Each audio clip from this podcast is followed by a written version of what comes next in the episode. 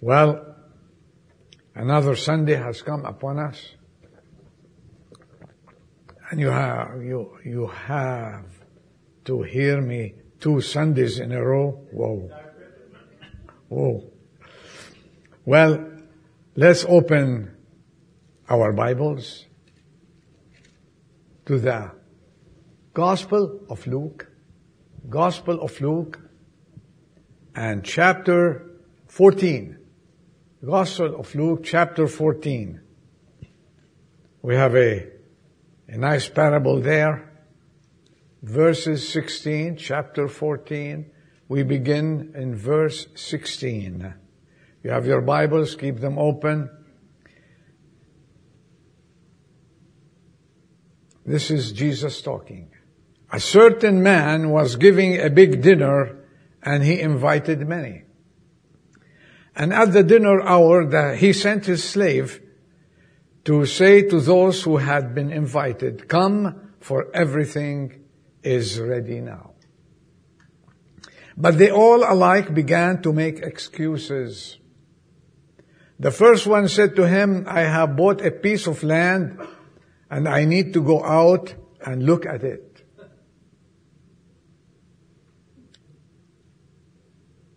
As if you buy a piece of land and then you look at it afterwards. Yeah, yeah. I guess, I guess you came to the conclusion what I'm going to talk about. Excuses. Well, please consider me excused. And another one said, I have bought five yoke of oxen and I'm going to try them out. Please consider me excused. And another one said, I have married a wife, and for the, for that reason, I cannot come. And the servant came back and reported this to his master. Then the head of the household became angry and said to his servant, go out at once into the streets and lanes of the city and bring in here the poor, the crippled and blind and lame. And the, servant said to the master, what you commanded has been done and still there is room. And the master said, go out into the highways and byways of life and, co- and compel them to come in that my house may be filled. For I tell you, none of those men who were invited shall taste of my dinner. May God bless His word. Excuses. I remember I spoke about that about 24 years ago across the street in that building up there. I still remember. I was in that beautiful. This portion of the scripture highlights excuse making. The three who sent their regrets had probably used these excuses so many times that they finally considered them valid reasons in their lives. People so often get convinced, and this is not strange, to accept that a lie repeated so often is the truth. But you know what? A lie is a lie. And an excuse is always an excuse. Here in our text, we notice that these men were busy according to their statements. The first one had an investment in a land and a property. The second one bought a John Deere tractor and he is so excited to start using it. And there is nothing in owning a tractor if you have one, enjoy it. To till your land and provide for your family. And the third one got married. And again, there is nothing wrong with being in love and finding a wife and enjoy your wife for the rest of your life. But what we're talking here, it's about God's gracious invitation. God's gracious invitation and to reject it, simply, it's wrong. But these excuses, they say, you might say, oh, foolish. How can they refuse that? Well, let me tell you one thing. I have news for you. These excuses are no more foolish than the excuses given today in our age. Here's one for you. A husband and his wife arose one Sunday morning and the wife dressed for church. It was just about time for the service when she noticed her husband hadn't moved a finger toward getting dressed. Perplexed, she asked him, why aren't you getting dressed to go to church? What's your excuse? He said, because I don't want to go. She asked, do you have any reasons? He said, yes, I have three good reasons. You know, when, when we need excuses, we make them, right? First, the congregation is cold. Okay? Second, no one likes me. He came to that conclusion. And third, I just don't want to go. Simple. The wife replied wisely, well, honey, I have three reasons why you should go to church. First, the congregation is warm. Second, there are many people there who like you. And third, you're the pastor, so get dressed.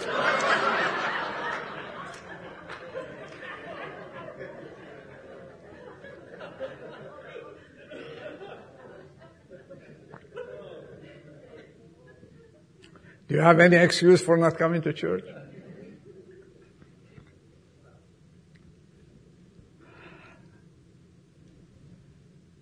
When you ask people to come to church, you hear the first thing, I'm busy. Let's take that. I am too busy. In spite of all God's blessings, we can always find an excuse not to come to His presence. The wrong thing is placing anything in our lives above the interests of our Savior.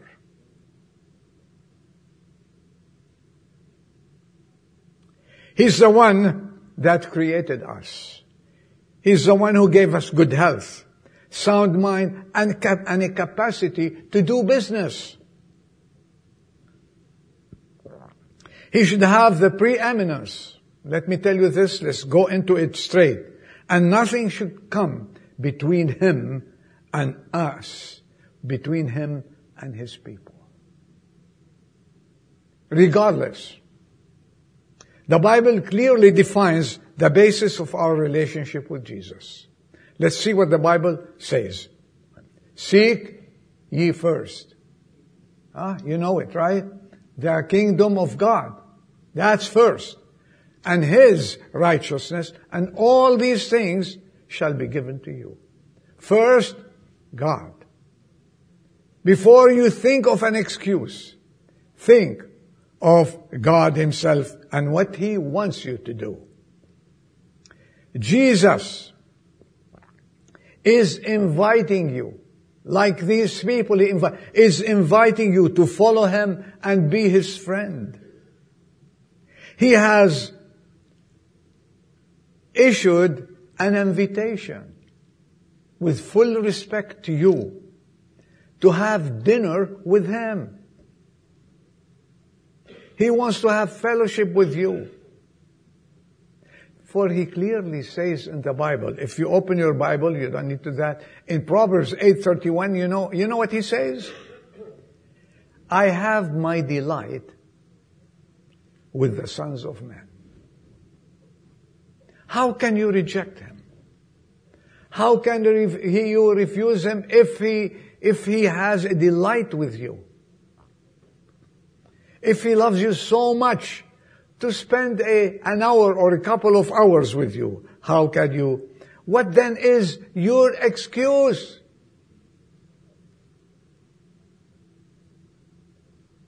Let me ask you a question. Where is the best place to be on the Lord's Day? Here, right? Here, right? He wants to have warm fellowship with you. And you will enjoy to have fellowship with your brothers and sisters. But people use Sunday for other things, as you well know, and I would like to remind you. And you skip churches for many excuses. You hear, I'm too busy. You hear also, I have too much work. Don't you hear that? I'm exhausted. At the end of the day to meet with Him. Oh, you are very busy to meet with the Savior. You are too exhausted to meet with the Savior. To meet with the one who bought you, who died on the cross for you. And you know, we start making excuses. And I know during my experience in the Christian life, some people start making excuses on Saturday. And see how can I make a legitimate excuse not to come Sunday and attend church and hear the Word of God. Oh, did you ever hear him making an excuse for saving you? Did you ever hear him say, I cannot go to, to the cross? Did you ever hear that? I think I'm coming down with something so I cannot go and save you and die for you. It's sad. By the time Sunday comes, we hear this. I feel like a zombie. And I need to sleep. And I need to catch up on events. I've been working too much. I need to watch some football, right? Review Sunday paper. I need to relax because Monday is around the corner. You see, Adol, my life is very busy. And I have too much work. And you forget who gave his life for you.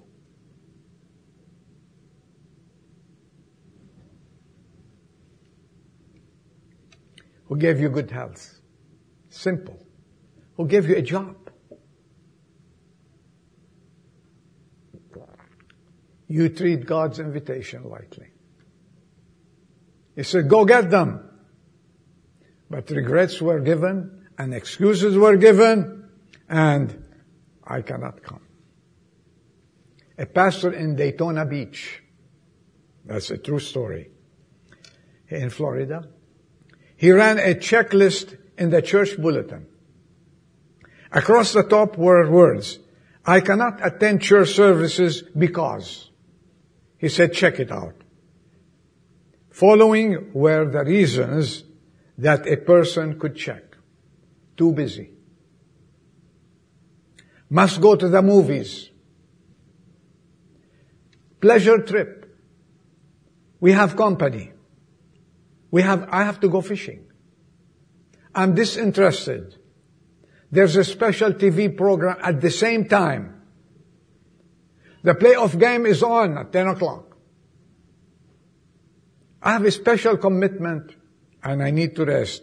And there was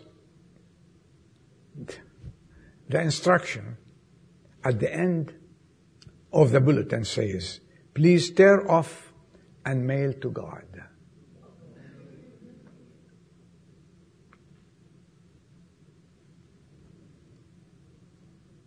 Now, you say I'm a sinner. I know.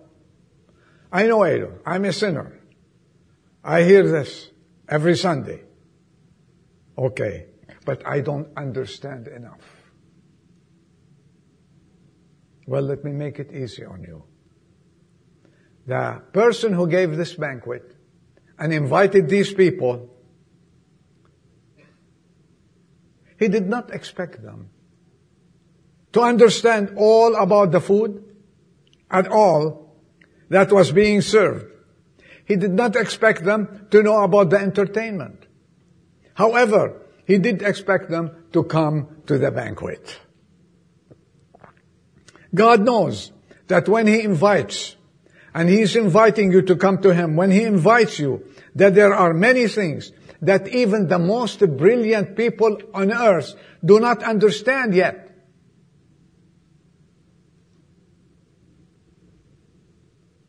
But, however, all of them, the three of them, with one consent, if you will please, made excuses.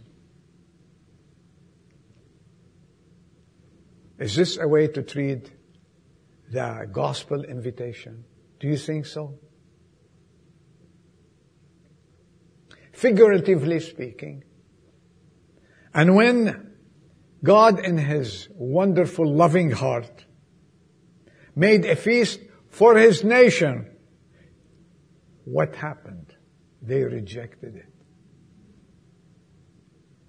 And it is true today as it was then. I do not know of anything else that men can agree on like they agree on we don't want Christ. Today our nation is going through this.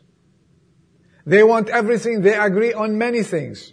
But when Christianity is there, presented to them through Jesus Christ the Savior and the gospel of Jesus Christ, halt, halt, not only excuses are given, but attacks on the cross of Christ is being done on a daily basis.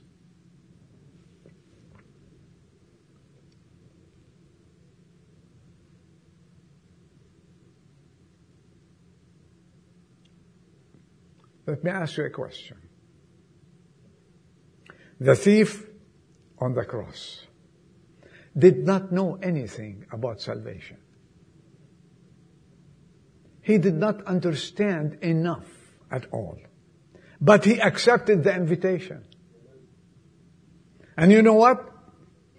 When he accepted the invitation, he was ushered in and he heard the voice of God himself, Jesus Christ saying, today you say it, you shall be with me in paradise.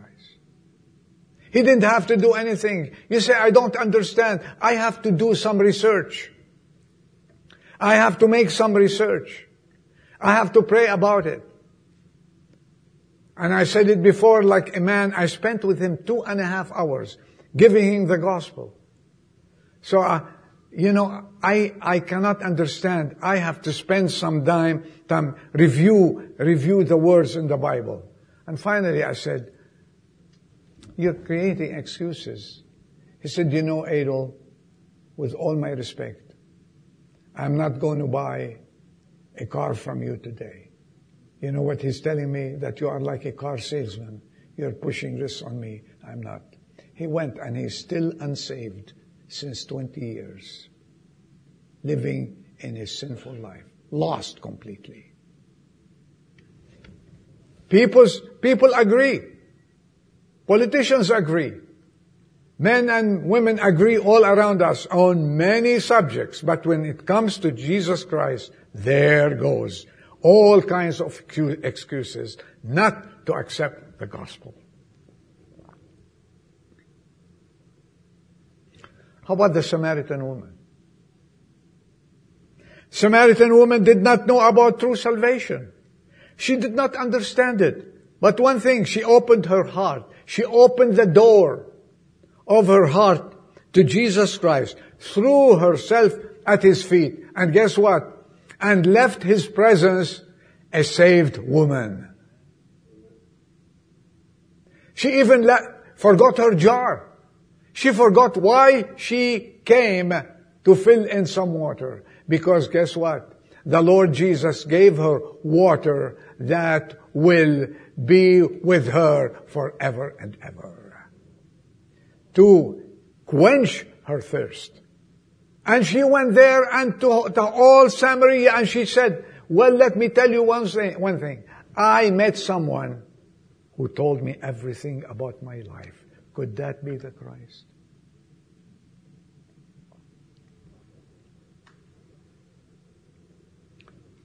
The Philippian jailer. The Philippian jailer. Can you imagine if he saw everything, what happened, that big earthquake that happened to the jail and Paul and Silas were, their chains were broken and they were free and the whole jail and he thought that everybody is going to run away. Could you happen, could you imagine what he wanted to do? He wanted to kill himself, right? He didn't know anything more except these people were singing and there's an earthquake and here's I am. Sir, what can I do to be saved? He didn't have to learn anything. He didn't have to go to the books. He didn't have to go to the law. He didn't have to go to the, to those priests to find out. He just found out that the, this is the power of God and I need to be saved. What can I do to be saved? The answer came. Believe on the Lord Jesus Christ and you shall be saved also and your household. Dear friends, all these excuses that people make, and I don't understand it, you said. One thing, no one is expecting you to understand it all. The only thing you understand, you're a sinner and you need Christ. Away with excuses. And don't try to make them. They will not stand in the day of judgment. The only thing that can save you is come to Jesus as you are. Accept the invitation. And don't say no thank you. Don't say later. Don't say I'm busy. No. Open your heart. Open the door and ask Him to come in.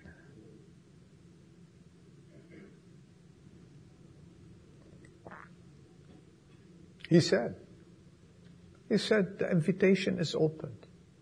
Still with many excuses, He said, come to me all that you are, what? Weary and heavy laden. Just and I will give you rest. Didn't he say that? Matthew 11, 28. And the hymn writer, William Sleeper wrote it very well. And he described, described the condition of the sinner, he says, out of my bondage, sorrow and night, Jesus, I come. Jesus, I come. Into the freedom and the gladness and light, Jesus, I come to thee. This is where we have to answer the invitation instead of saying no. And I regret and I have other things to do. The only thing is say, yes, Lord, really, I am ready to accept the invitation. Some people still say, I'm not ready. I spoke with many people. One of them, the last one, I spoke to him about his salvation, a man. And I told him, I said, Adel, I understand what you're saying. Yes, I know. I know I should be saved. But one thing, I'm not ready. He's still not ready till now.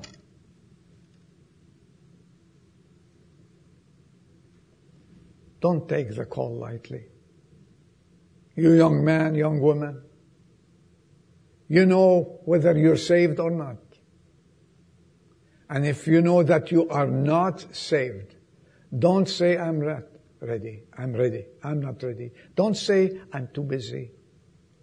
Don't say later. It's very dangerous. Let me give you three reasons reasons why it's dangerous, and I'll end up. It is dangerous because people without a Savior cannot escape God's judgment. Am I clear on that? The word of God is very clear. It says in Hebrew 9:27, it is appointed for men to die what? Once.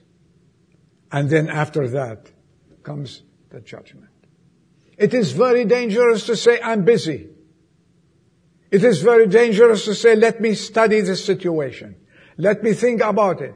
I'm not ready yet. It is too dangerous for you. And my heart goes out for you. Also, second thing, it's too dangerous because one's heart may be hardened. You know, each time a person says no to Christ, it becomes easier to say no the next time. In Hebrews, it says, today, today, if you hear his voice, do not harden your hearts.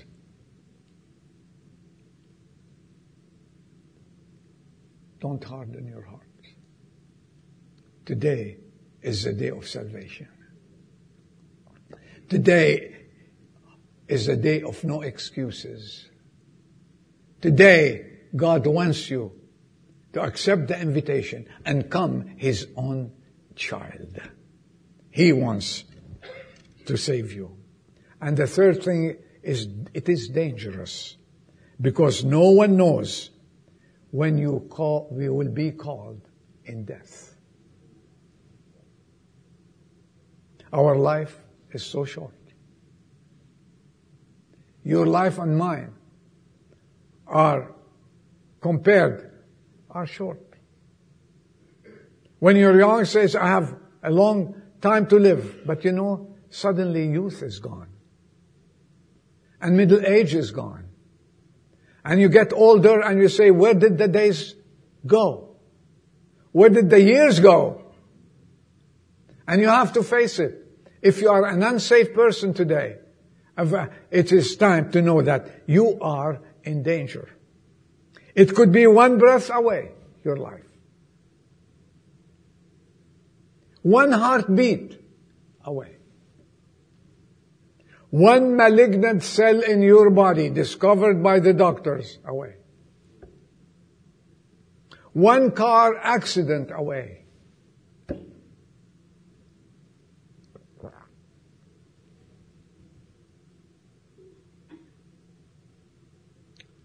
You know, when the judgment comes for the unsafe people, for those who gave excuses, do you think any excuse will stand before the Lord Jesus Christ?